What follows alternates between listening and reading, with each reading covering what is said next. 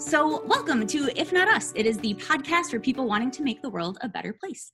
I am your host, Sarah Ackerman, and this week we are talking to Jesse Hausler in honor of Global Accessibility Awareness Day, which is coming up on May 20th. So, thank you, Jesse, for joining us. Could you? Thank you for having me. Oh, yeah. Could you give us an introduction as to like your work and how you kind of got involved in the world of accessibility? Sure. Well, I am a uh, I direct a product accessibility team, and so essentially, I work with a team of people that help designers, engineers, product people, content people um, make their products more accessible for their users and for their customers' users. Um, I got into the field of accessibility um, almost by accident, I would say. Uh, when I was in graduate school, I, I was studying human computer interaction and um, I took an elective course uh, on computer access it was a cross university thing at uh, University of Pittsburgh, and I didn't know anything about the field at the time, but there was a lesson in this class. And this class focused primarily on assistive technologies, things like screen readers and speech input and um, positioning and wheelchairs and, and that sort of thing. And this lesson that I got was that the idea is that if a person can uh, perform one repeatable, controllable action, whether that's um, you know bumping a button with their right elbow, or um, moving their cheek, or blinking their left eye, um, then they should be able to do any task on a computer. Period. Assuming the software is engineered correctly and designed correctly. Um, and that's yeah that that just stuck with me and i, I loved that and I, do- I dove into it even more that's amazing. So, um, for the folks that are able bodied and don't necessarily uh, engage with accessibility issues on a daily basis, why should they care about making everything accessible? Mm. Yeah, I mean, there's there's many reasons why one should care about accessibility. Um, you know, if you read the stats on the, the World Health Organization, uh, 15% of the world's population has a disability. Uh, doesn't really even include, you know, what we refer to as situational or temporary disabilities, um, you know, such as a broken arm or broken leg, um, you know, something that'd be more situational. Think about a mother with a stroller trying to get up on a sidewalk or through doors, or a UPS person with a dolly uh, pushing packages around. Right. Um, you know, and when we think about accessibility and, and going farther, into inclusive design, right? Like this idea of including people with disabilities in our design processes and our engineering processes, because um, they're kind of integral to help us seeing mm-hmm. product and experiences in a new way.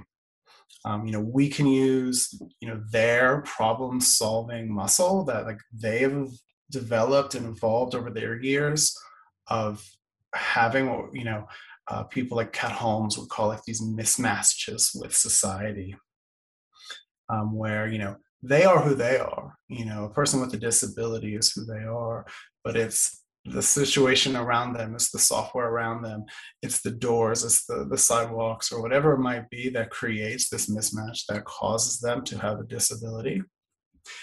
And by kind of using that muscle, um, you know we can solve problems that are pain points for everybody. Mm-hmm. that's a really interesting way of thinking about it. I didn't think about like the like wheelchair makes sense. Like that that is a logical when you're thinking about like an accessibility issue like wheelchair. You don't necessarily think about those situations where it's like a, a family with a stroller or like the ups guy with the the dolly. Like uh, that makes it a little bit more universal and a little bit more easy to spot. Um yeah. yeah. And you know somebody who uses a you know like a wheelchair um, on a regular basis or every day i mean they're going to experience more things than even the mother or the ups person would whether it's like the angle or the width of the uh, the curb cut or if they're using mass transportation like a, a subway system you know they are going to encounter you know dark hallways right or broken elevators in situations where they kind of have to take a shuttle to the next station so they can get to the train platform. Um, a good friend of mine um, constantly has worked in when she lived in San Francisco. you know, met with the city uh, people all the time about just getting light bulbs installed um, on these walkways from the elevator that was tacked onto a metro platform to the platform mm-hmm. uh, because they were dark and scary, right? And the same situation a mother with the stroller is going to encounter. These people with these lived experiences always um, are going to be able to point these out better. Yeah. So, when it comes to the internet and all of the joys that the web brings, what are the biggest barriers mm-hmm. making web and technology as a whole more accessible? Sure. I can think of two big barriers. Um, one, one is education. Right now, um, colleges, universities, technical schools, design schools simply just don't educate about accessibility in a way that a typical student can graduate or exit that program being able to contribute out of the gate to making accessible product. They just, they just don't learn those skills. Mm-hmm. Um, and so when you get into the tech world and the web world, um, people don't know it. You know, and that's why there are organizations like Teach Access uh, who aim to work with both, you know, academia to, you know, kind of better educate their students and not just some elective that you know somebody takes in graduate school um, to actually teach them about accessibility and how to code properly and how to design properly. And then they're also working with uh, tech companies to make um, knowledge of accessibility at whatever level it is part of their requirement process, kind of creating this circular need um, to build new technologies with the needs of people with disabilities. It kind of sounds like uh, even in tech, like the uh, using the analogy of like the elevator tacked on down a long hallway. It's a similar uh, accessibility is the afterthought of like it's might be a little bit difficult. We'll figure it out later um because it's not at the absolutely. And it's always poor and it is the elevator down the long dark hallway often.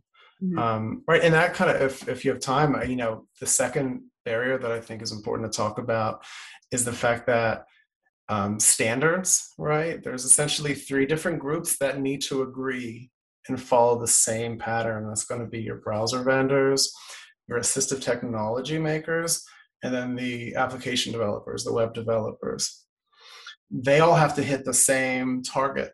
Mm-hmm.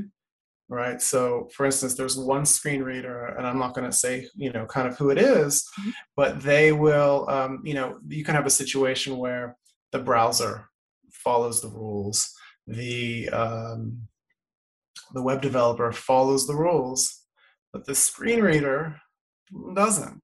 Mm-hmm. Right. And so then somebody has to bend to that. Mm-hmm. Um, or there's another example, this one I will name, um, for speech input, right? A tool it's very popular amongst people with mobility impairments called Dragon Naturally Speaking, mm-hmm. right? In the same kind of situation where um, browsers follow the rules, the app can follow the rules, but this product, um, a few years back, they decided we are not um, assistive technology. We are not technology anymore that assists people with disabilities. So um, they don't follow the rules. And that's for years, people have been using that mm-hmm. for that reason. So that creates a little bit of a difficulty. In that situation, like you mentioned, they don't follow the rules. Who's is it? Are the rules structured, or do they have to? Is it just by the nature of we designed this, we made this, and they happen to line up? So these are now our newfound rules.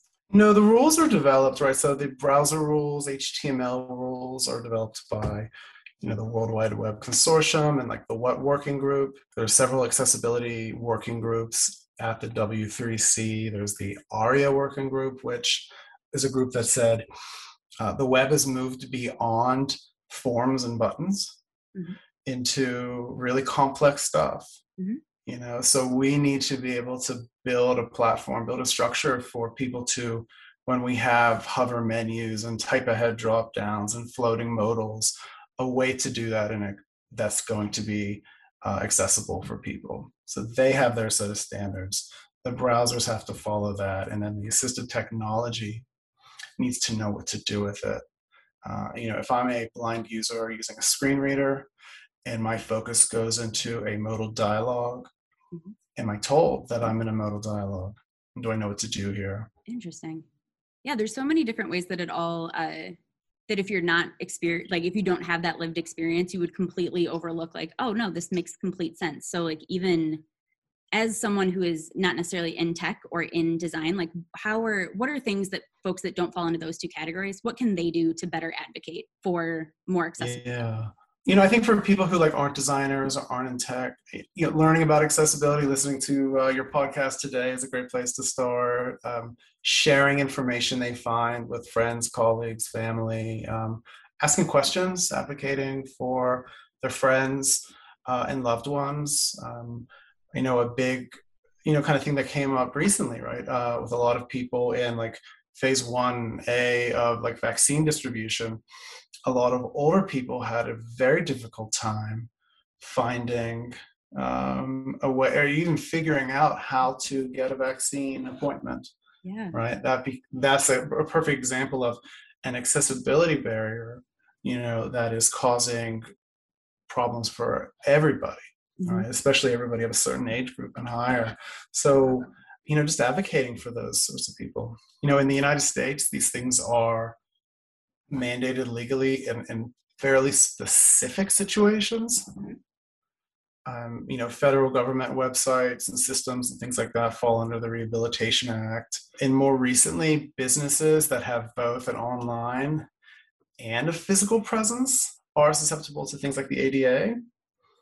Um, but it's not everything, right? Whereas in like the EU, the rules are a little stricter, they're followed a little bit better. So here we kind of have to look out for each other and educate ourselves. So if a so if I'm understanding right, like the if a, a, store only has a web presence, the site doesn't necessarily need to be accessible. But if they have a store, like a physical presence and an online presence, then they're subjected to ADA guidelines. That's general idea. I'm not a lawyer, and a lot of this is kind of legal patchwork. Understand. Um, you know, there's some cases that are interesting. I think Target, uh, Southwest Airlines, I want to say, uh, Domino's Pizza was another one that kind of established these things where if there is a physical presence, somehow it, it you'd have to ask the judge. and that just touched on transportation, food, and retail. So, like, clearly, this is not, it's never just a one industry that would be impacted by this, but literally everything. Yeah, absolutely. Yeah. Banking is a big one as well. They take it very seriously. Education yeah, takes accessibility. Yeah, I feel like banking in general takes rules and regs like pretty they're used to that a little bit more. Yes. Yeah. so, uh, what's one step, regardless of industry, that uh, every organization should take to make their digital presence more accessible? Like just baseline first step. I think the first thing that you know organizations or industries can do is you know start with a statement and a roadmap right? Assess where you are uh, determine where you need to go and then make a public commitment to improving that and follow up on that commitment see through. Yeah. That's simple enough. Uh, i mean complex enough too that uh, one two three done. Yeah finished. We're accessible now. Um, no the follow-up is the the most critical part because uh, making statements doesn't carry a lot of weight anymore um, yeah, by making it public, you know, by having a roadmap, by understanding what you need to do, that's that's a big first step. Many people are scared by a perceived mountain of work in front of them, so they're hesitant to get started.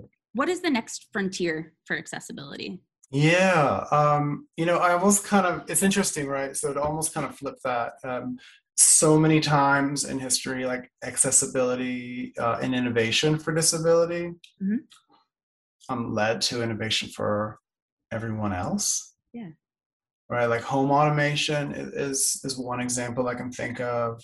Um, it used to people who had disabilities uh, around like mobility and wanted to live independently used to use these old like they were called X10 systems, and they were extremely expensive home automation systems for opening doors, turning off lights, and opening closing windows and things like that you know and now you know you think about alexa or google home in these kind of products right it's so much cheaper it's so much more available to anyone um, i can buy light bulbs on amazon for like five dollars and turn the lights off and on without any problem um, you know and i think taking this idea of these like AI speakers and bots that we all have in our homes or on our phones.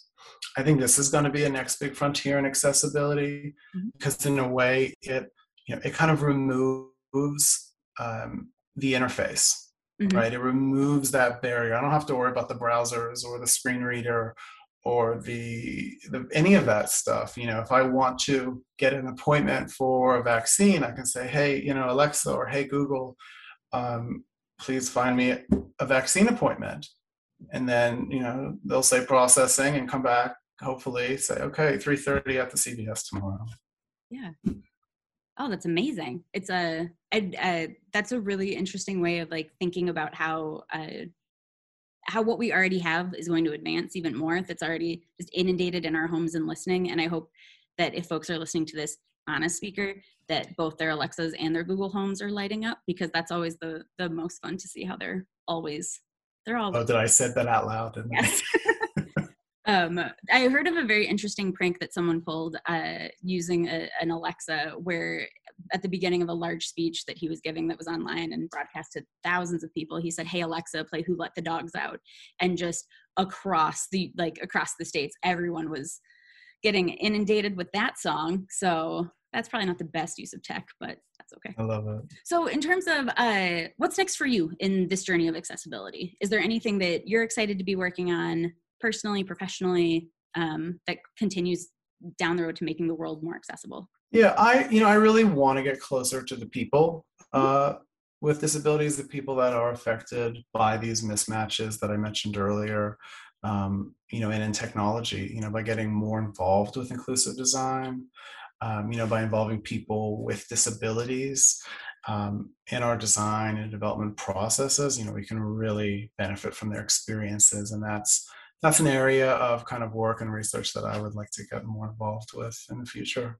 That's awesome. Well, that's great. I'm excited to hear what what's to come and what's already been happening that we just might not be aware of behind the scenes. So, uh, thank you, Jesse, for taking the time and educating us more on all things accessibility, especially with the holiday coming up this Thursday of Global Accessibility Awareness Day.